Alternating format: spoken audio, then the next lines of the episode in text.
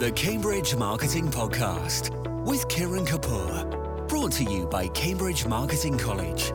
See their range of courses and apprenticeships at marketingcollege.com. Hello and welcome. My guest today is Stuart Gillis from Seventh Wave, who describes himself as a generative listener and a time-to-think facilitator and a coach.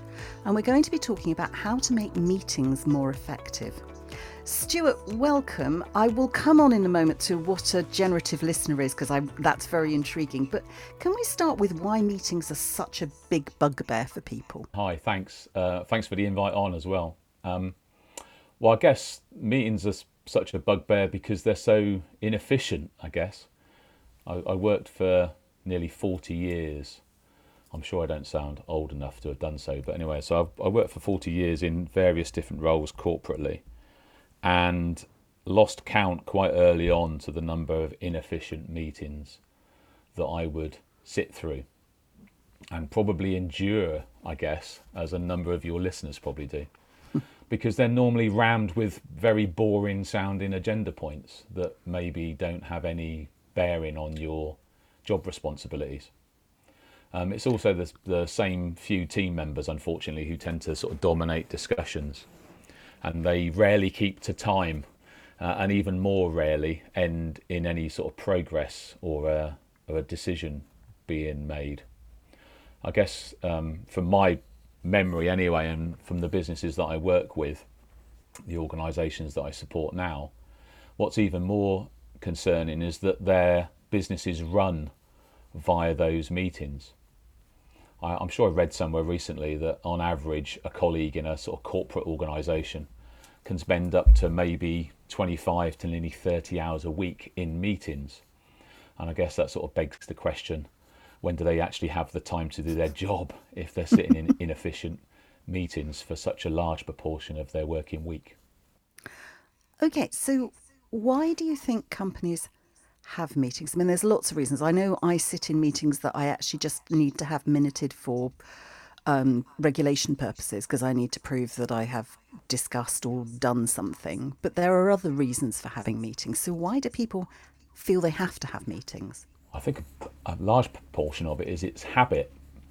So that they have a weekly sales meeting, or they have a diarised meeting to sort of catch up and ensure that information is cascaded.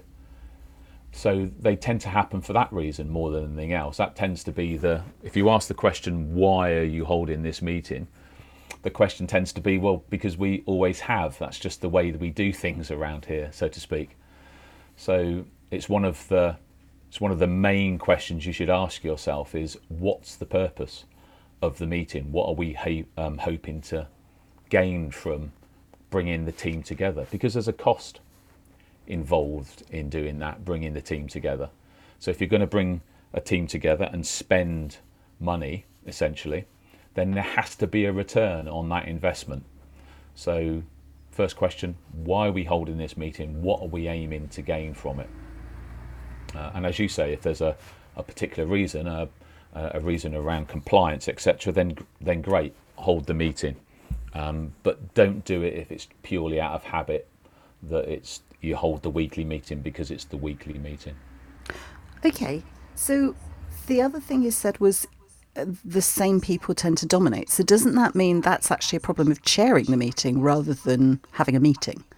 Oh yeah, certainly. Yeah, I mean the premise from Time to Think, Nancy Klein's work around the thinking environment, is that the 10 components of a thinking environment, and one of those 10 components is equality. If you treat one another within the meeting as a thinking equal, then you should split the time within the meeting, and within each agenda point you should split the time equally so that everybody has at least the opportunity to contribute within the meeting. That way you get everybody's attention and you get everybody's contribution. And if you're invited to the meeting, you should be there because your views and your opinions and your experience is welcomed and will contribute to the overall decision-making process within the meeting. So organisations unfortunately run, whether we like it or not, on hierarchies. Mm. And that hierarchy can, unfortunately, affect the efficiency of meetings. So that component of equality is absolutely crucial, amongst all the other nine as well, clearly, but is absolutely crucial to ensuring that you get a contribution from everybody, and that everyone is treated as a thinking equal. So how do you make people feel comfortable in that? I mean, I'm thinking of my own office staff, where you've got people that are actually want to listen, hear, mull over, and then come out with an idea, which may in fact be after the meeting because they need time to think. Whereas you've got others that are very quick thinking in meetings, they're very comfortable with that. You've got people that may not want to be comfortable talking up in front of other people. They may have a bright idea and you can see it perhaps, but they don't want to say it in front of other people. So how do you get over that? That's a great question. The first consideration is that everybody is beautifully individual and unique, aren't they? So clearly, not everyone is going to feel comfortable with raising their ideas or concerns in front of the group. You can become more comfortable with that if you start to build in routines and rules is too strong a word, but essentially a way of operating that ensures that people are given first the opportunity to contribute, and then over time given a greater degree of comfort that their views are going to be welcomed and not ridiculed. So one way is to introduce rounds of appreciation, and to ensure that rounds, which is essentially giving each person an equal opportunity in turn to give their view on a particular subject, at least given the opportunity anyway. Whether they choose to initially or in the first meeting give that point of view because they may be more reflective and they may be concerned about how their point of view would be received by other members of the team, at least giving them the opportunity within the round to raise their voice, find their voice. After the round, you can then ask for everyone's freshest thinking. It gives those that require more time just to reflect and think and let things permeate the opportunity to come in at the end with their thoughts on what's being discussed once everyone else has spoken. But rounds are a really great way. Structured rounds of equal time are a really great way to ensure that everybody at least is given the opportunity to contribute. So that's literally going round the table. Yep, quite literally. Going round the table in order with a commitment that nobody else will speak again until everybody else has had an opportunity to speak.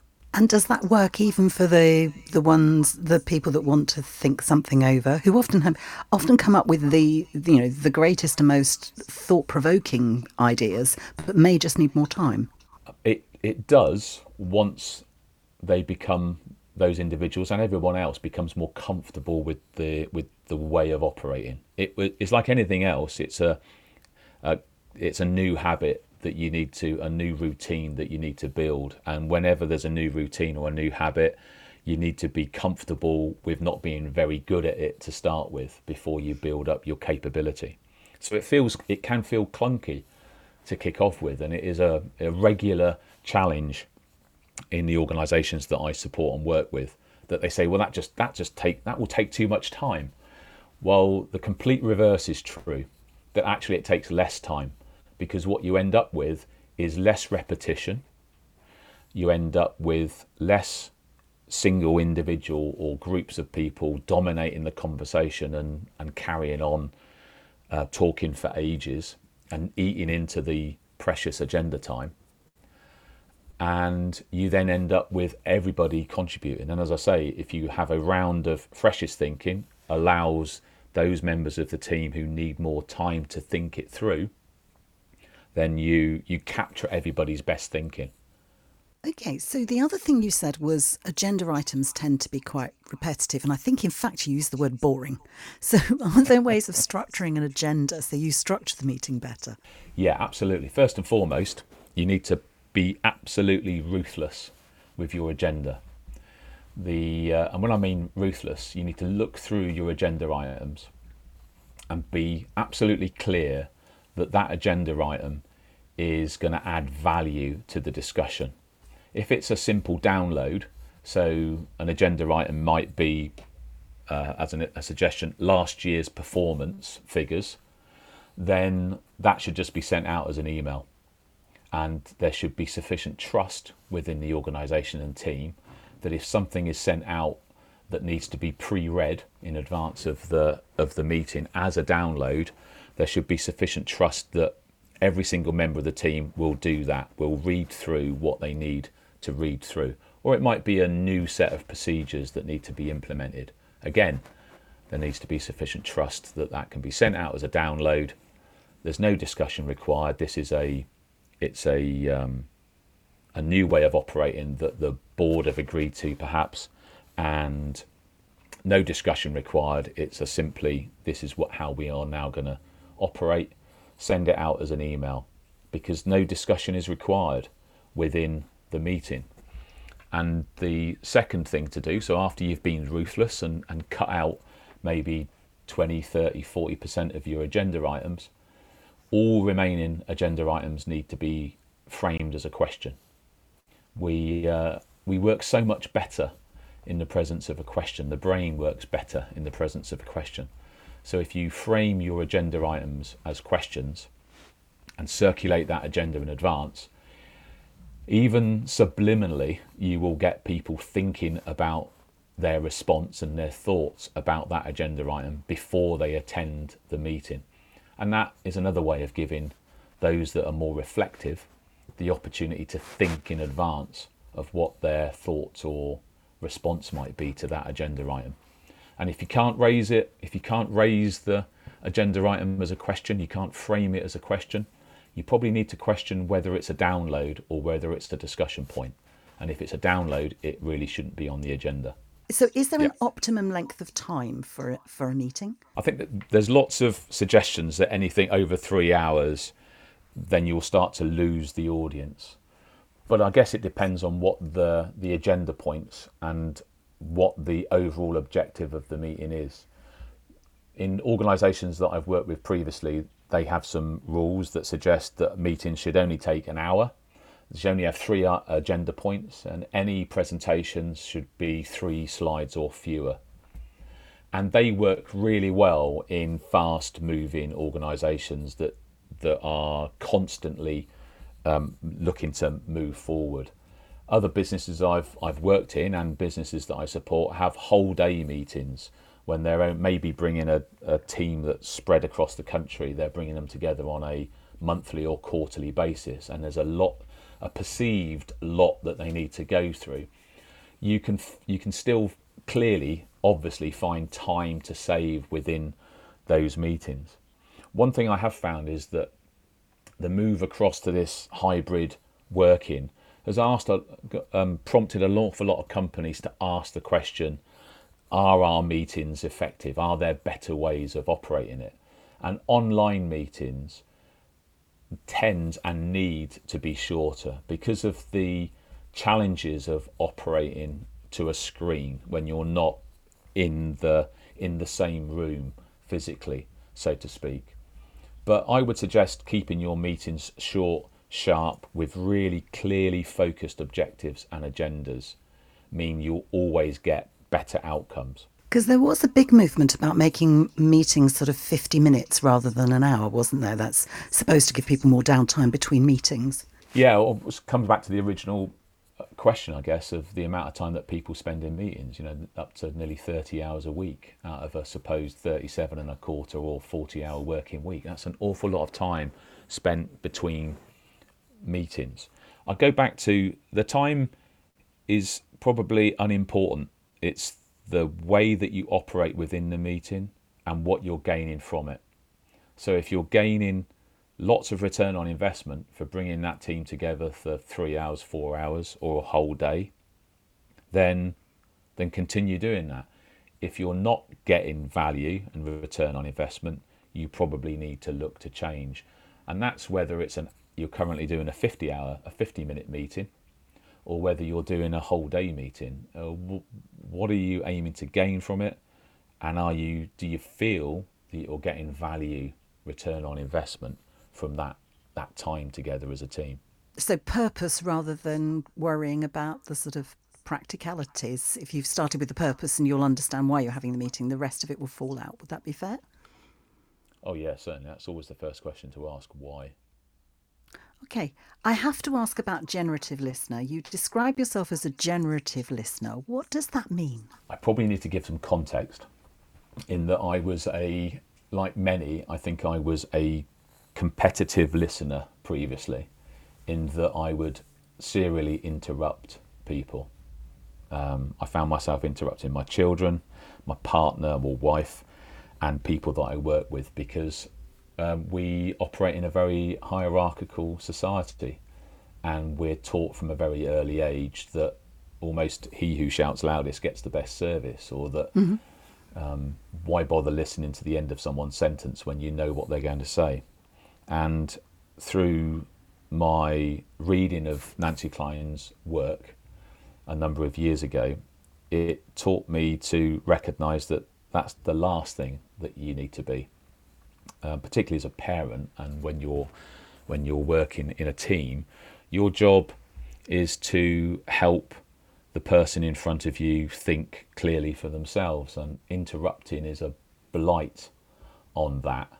So I pride myself now on my promise to myself, which I don't always keep, it's fair to say, but my promise to myself that I won't interrupt people, that I will listen to what it is that they're saying, and I will reflect on that before responding. And it's led to huge improvements in my relationships with everybody that I know and love. And I wish I'd learnt it years ago, I would suggest. I might have even better relationships, particularly with my children, if I interrupted them less when they were younger. It's quite interesting, the non-interruption, because one of the things you can do is you can train yourself not to interrupt, but actually your brain is sitting there going, and when you've stopped talking, I can say my bit. So there's two steps to that, isn't there? There's not interrupting, and there is what you said, which is listening to the end of the sentence. Yeah, certainly. There's Nancy suggests that there are three things at play, three levels of attention. The first thing is, you're listening to the content of what they're saying. You're listening and considering your response to that, how it makes you feel, how it potentially triggers you, what you're going to say next. And then there's the third level, which is where you are considering how you're supporting the other person's thinking. And that's your attention. That's the generative attention, that you are genuinely intrigued by where the person is going to go next. And in the coaching that I do, my coaching practice with clients, I found that where I'm operating equally across those three considerations, the client's thinking takes huge leaps forward in terms of them feeling supported, that they can come to their own conclusions without my interaction, without my interruption.